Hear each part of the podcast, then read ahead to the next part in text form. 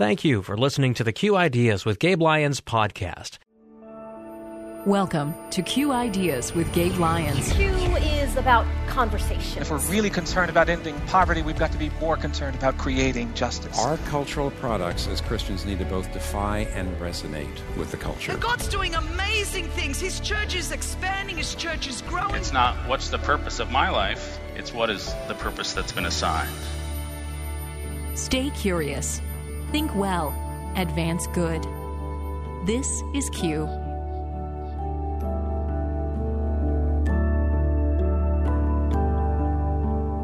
If we're not to have states, governments that are overburdened and overburdening, you need to have a robust, thriving civil society with nonprofit organizations all over the place. And it is religious freedom which is the key to their flourishing. And of course, religious freedom is the key to social harmony. There has never been any way of bringing together diversity with harmony and yet having liberty. Diversity, harmony, liberty. All three. Some countries have two. The trick is to have all three. And to do it, you need to have religious freedom.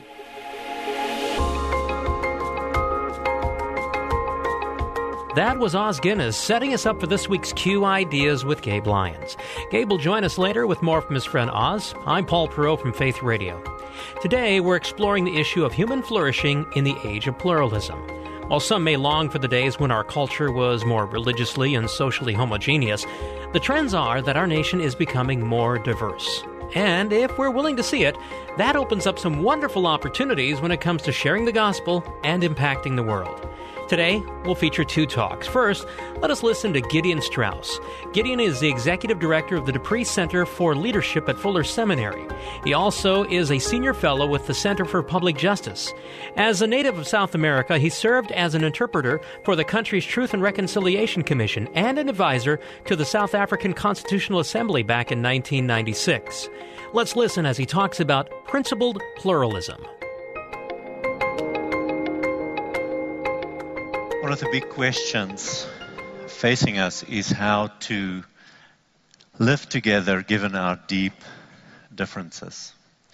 How do we contribute to a common culture when we really do disagree with each other all the way down to our deepest commitments and some of our most fondly held convictions?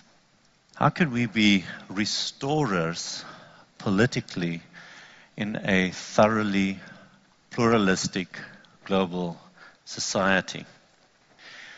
Today, uh, too frequently, Christians participate in political life in a mode of outrage. Can we imagine a tomorrow in which Christians more frequently participate in our political life in a mode of conviviality? Practicing what Richard Mouw, in his wonderful little book, Uncommon Decency, refers to as convicted civility. Mouw suggests that too frequently people of deep conviction fail to give expression to those convictions with civility. And at the same time, very often, people who have mastered the practice of civility appear to lack any real depth of conviction. What might it look like if we were able to marry conviction and civility together and to be people who are known for our convicted civility as we participate in political conversations with those from whom we do disagree very deeply.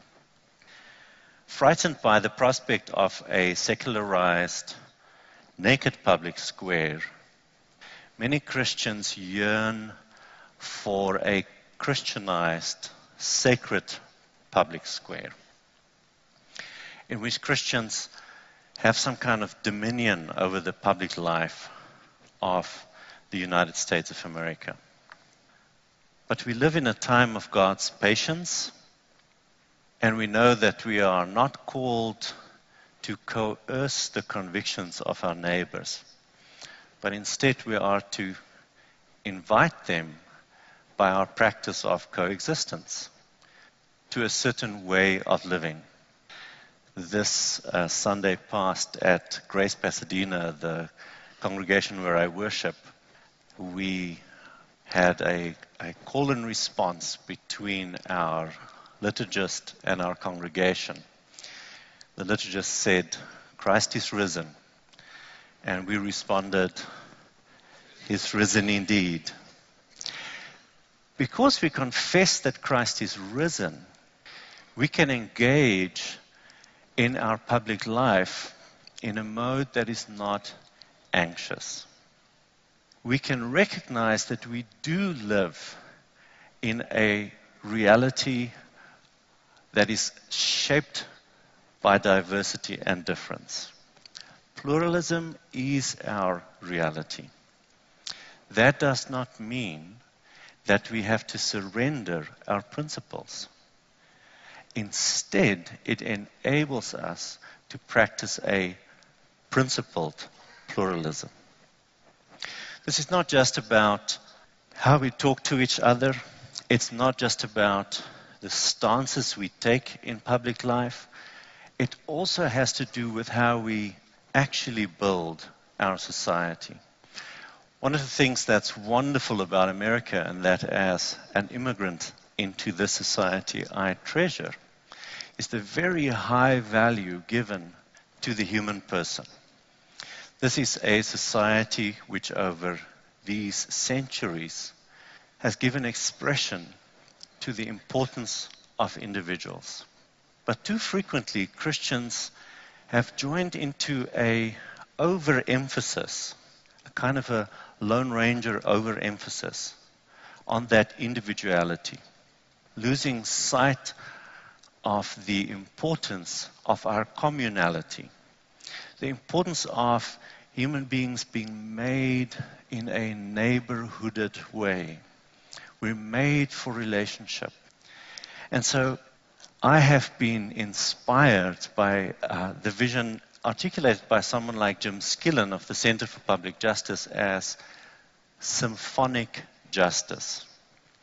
A vision of a society where, yes, individual, distinct persons matter, but in which the diverse kinds of our relationships, the rich fabric of our relationality is also given expression. Where, like in a symphony uh, orchestra performance, you have the voices of the violins distinctly and uniquely being brought out, the voices of the cellos distinctly and uniquely being brought out according to their kind, but woven together into a harmony, not dissonance, but instead harmony. What would it look like to have a society in which families do matter, in which businesses can flourish within the context and the constraints of markets, in which schools and art galleries and all this rich array of human relationships are given their appropriate place, woven together into symphonic justice. Christians are called to contribute towards a society marked by a rhetoric of convicted civility, convictions of principled pluralism, and a shaped society of symphonic justice. But that does not mean that we will bring about the New Jerusalem. As philosophers would say, we are not to immanentize the eschaton. Instead, as Richard Mouw in his wonderful little book, The Kings Come Marching In, and Andy Crouch in Culture Making, remind us the New Jerusalem comes to us as a gift. But the hope of the world to come calls us forward now to practice convicted civility, principled pluralism, and to shape a society marked by symphonic justice. And if we do these things, we can contribute to a more fully human American.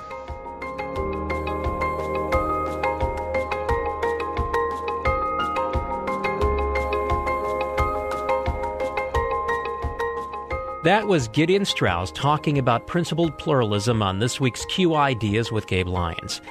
Before Gabe joins us, I want to tell you about a great opportunity that you, your church, or organization has to make an impact right in your community with the help of Q right in your city. A few weeks ago in Nashville, Gabe and the Q team hosted Q 2019, the annual Q conference, three days of talks and conversations about many important topics. And as important as the Q conference is, it's not the largest event the Q does. That happens in the fall in communities all around the U.S and around the world. It's called Q Commons. What's really cool about Q Commons is that it combines some great talks from some national leaders, but then at each local venue, hosts there curate talks by speakers in communities like yours, ministry, nonprofit, business, and thought leaders locally who work to advance good in their communities. And yes, while the annual Q conferences are a great event that provides a wonderful 50,000 foot view of many topics, Q Commons helps you to think about issues locally and ways to apply yourself to advance good in your community. And really, that's where problems are best solved. And that's where you're best able to touch people's lives at the local level. Q is still working on details about the event, but let me put it this way we'd like you to think about how maybe you could host a two hour Q Commons event in your city this fall. Now, last year, there were over 150 Q Commons venues across the nation and the world. But there's always room for more because so many communities did not have a venue. If you feel it's a bit overwhelming, don't worry. Gabe and his team will work with you all the way through the planning process and execution. More details are coming shortly to qcommons.com. Again, that's qcommons.com.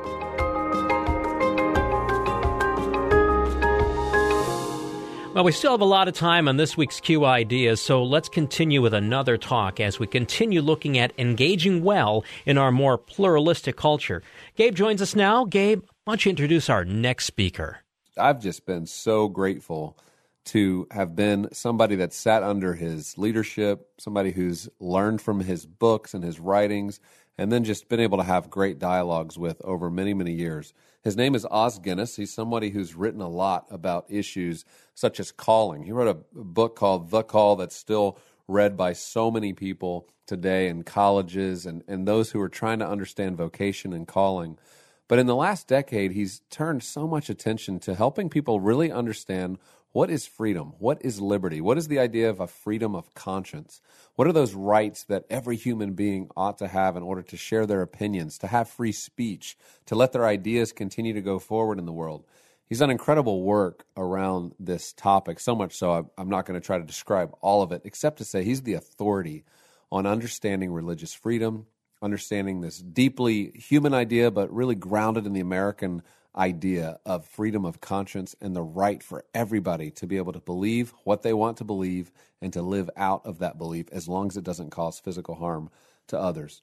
His most recent book is called Last Call for Liberty How America's Genius for Freedom Has Become Its Greatest Threat. And in this project, he just continues to really educate people. Uh, it's, it's like a civic lesson on understanding how America was meant to function. Now, those of you who live outside of America, I know sometimes there's an opinion about Americans in America uh, that's not always positive, and, and for others of you, it is. And, and I think what's good about Os's work is he doesn't come from America.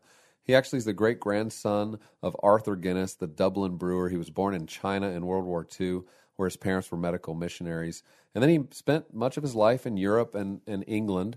Uh, and now he lives in the U.S., but travels uh, the world a lot. He, he understands the globe, but he also understands what's unique about this American experiment, and he understands what's unique about ideas. Now, at Q, we talk about ideas. That's a really important facet of what we believe is important. We need to get ideas out. We need to create space where ideas can be discussed, where people aren't coerced to not share their opinion, or in American culture, American life, that we're actually allowing people to freely speak, to freely speak their ideas and let the best ideas win.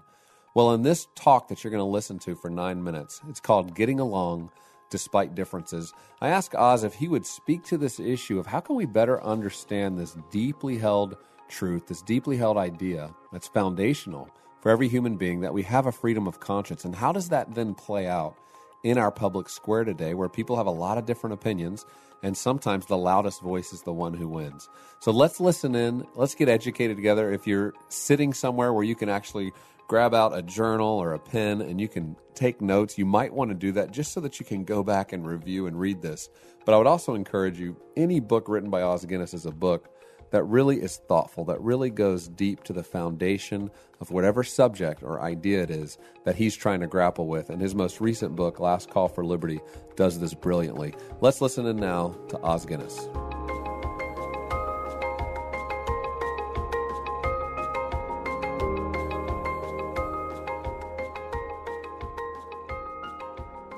How do we live with our deepest differences? We're at a very solemn moment for humanity. The last century was the most murderous in human history. And today, in this century, we are witnesses to the horror of yet another genocide, which many world leaders are refusing to name. We are seeing the heartbreak of a tidal wave of desperate and unwanted, often, migrants. And certainly in the West, we're living in the heated conflicts of what is now in America 50 years of incessant culture warring.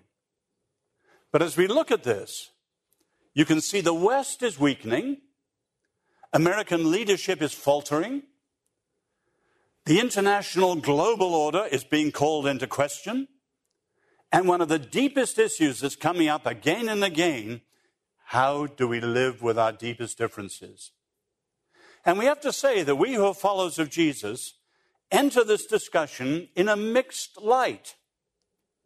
We are, and there's no question, the pioneers of freedom of conscience and religious freedom. From Tertullian and Lactantius right down through Roger Williams and William Penn and many of the greatest heroes of this issue, they were followers of Jesus. At the same time, particularly because of the medieval era, we have been some of the perpetrators of the worst evils against freedom of conscience.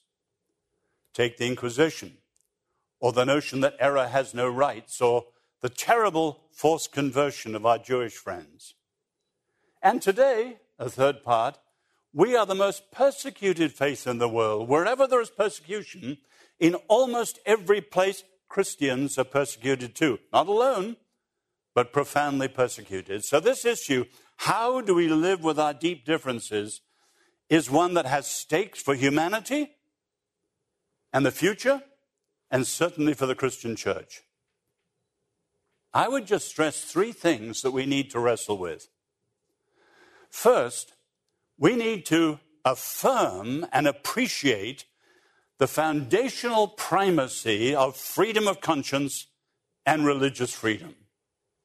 It's under a cloud today, dismissed as a cover for discrimination or bigotry or hatred. But it is the first of the political rights. There's no ranking, that would be invidious. But if you work out the logic of each of the rights, freedom of association depends on freedom of speech. Freedom of speech assumes and requires freedom of conscience. And when the inner forum of the conscience is respected, then the outer forum of the public square can be protected too. Not only that, it's the key to civil society. If we're not to have states, governments that are overburdened and overburdening, you need to have a robust, thriving civil society with nonprofit organizations all over the place. And it is religious freedom which is the key to their flourishing. And of course, religious freedom is the key to social harmony. There has never been any way of bringing together diversity with harmony and yet having liberty. Diversity, harmony, liberty. All three. Some countries have two. Diversity with harmony, but coercion. The trick is to have all three. And to do it, you need to have religious freedom. The second thing we need is to assess and choose the best model to lead the world forward. At the moment, there are two extremes. One is the so called sacred public square, where some religion is preferred or established, and everyone who does not share that religion is necessarily second class, sometimes with life threatening consequences. There are mild versions, and there are severe versions like Iran and Pakistan. But that does not guarantee religious freedom for everybody. The other extreme is the so called naked public square, where all religion is strictly excluded. And of course, again, there are moderate versions and there are strict versions like China and North Korea. But you can see, since most of the world is incurably religious, that does not provide justice and freedom for most of the world. The third position is what's called a civil public square, where you have public life, where freedom of conscience and religious freedom is guaranteed for everybody.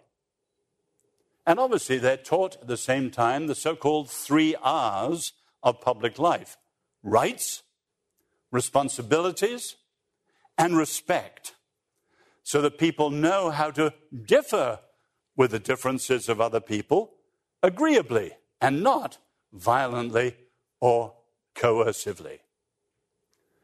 The third thing we need is to work hard at what it takes to achieve such civility in public life.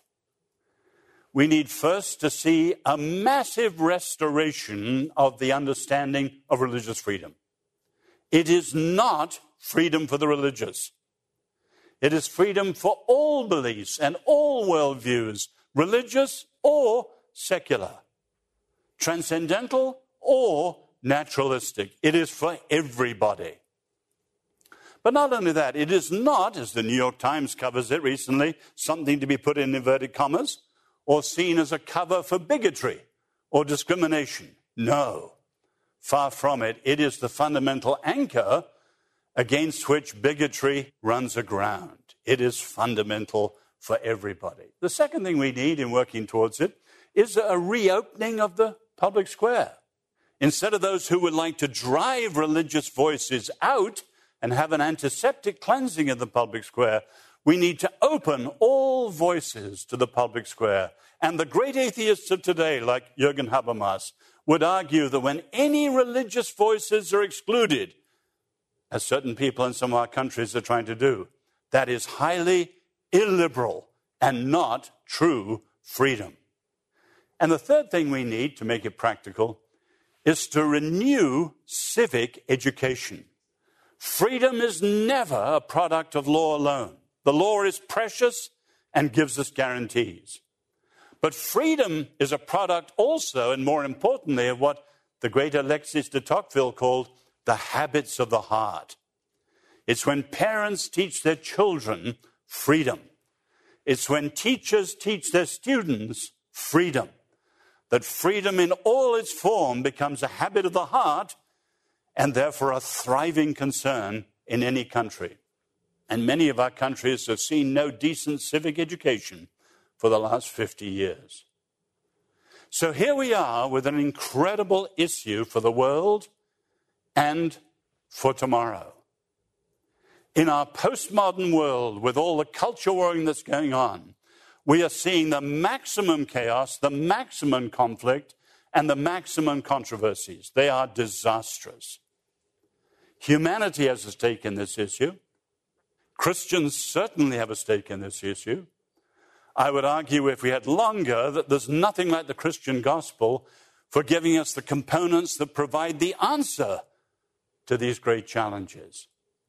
But I would just say, at such a time, with such an issue for the world, it would be tragic if this generation were missing. We each have to so think, so speak, and so live in private and in public, that it may be said of us as it was said of King David many centuries ago he served God's purpose in his generation. And how we live with our differences is crucial to our time. Thank you. Couldn't agree more with what Os says is getting along despite our differences is critical. It's crucial. We're seeing that in our society today as things become more heated, as people start to label one another more and more. That leading in a pluralistic society, a space where all ideas should be able to be at the table and compete, is going to be challenging. It's, it's going to require a generation of people who are educated on these ideas, like what you just listened to, but also willing to boldly and courageously defend these ideas, to talk about them, to educate other people on the importance of these ideas. You know, one of the projects that Q and, and we got to be a part of over the last couple of years was a research study. It was one of the largest studies to better understand this idea of religious freedom, how Americans are feeling about religion in general. What do people assume when they hear those terms? What are the negative perceptions about those, etc.? And in the process of doing that research, we actually worked with the team and were able to create a book that I actually want to make available to you for free. And it's a, a, beautiful book that lays out research and what this research means that you could practically apply. And anybody listening, if you enjoyed this talk, it would actually give you some great information about how to lead in a pluralistic society. And that's actually the title of the research book that you can receive from us. You can do that at qideas.org slash research. So if you just go to qideas.org slash research, you'll see there how you can get it. We'll send you that as an ebook that you can download. In fact, one of my favorite parts of this book is something at, towards the end of it. It's called a guide to better conversations. And it's actually designed to help all of us understand how can we get along literally when we're at the dinner table, when we're celebrating holidays with friends and family and we're gathered around, what are the ways we can actually find agreement on things? We can affirm one another, we can encourage one another, but we can also disagree, but we can do it in a in a way that has tact. We can do it in a way that actually respects the other person. So the download of this is worth that one page alone as a guide to better conversation. It's six ways to actually have better talks, better discussions with those that you love about important ideas. So you can do that at qideas.com org slash research.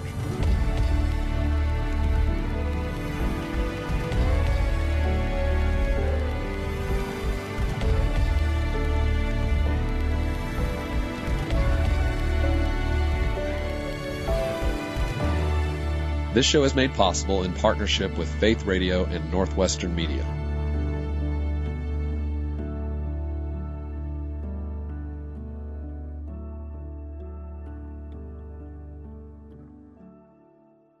Thank you for listening to the Q Ideas with Gabe Lyons podcast. These conversations are available because of listener support. You can make your gift now at myfaithradio.com. To avoid missing future editions of Q Ideas with Gabe Lyons, subscribe to the podcast today at iTunes or on your podcast player. And thank you for sharing this audio link with a friend and growing the impact of Q Ideas with Gabe Lyons.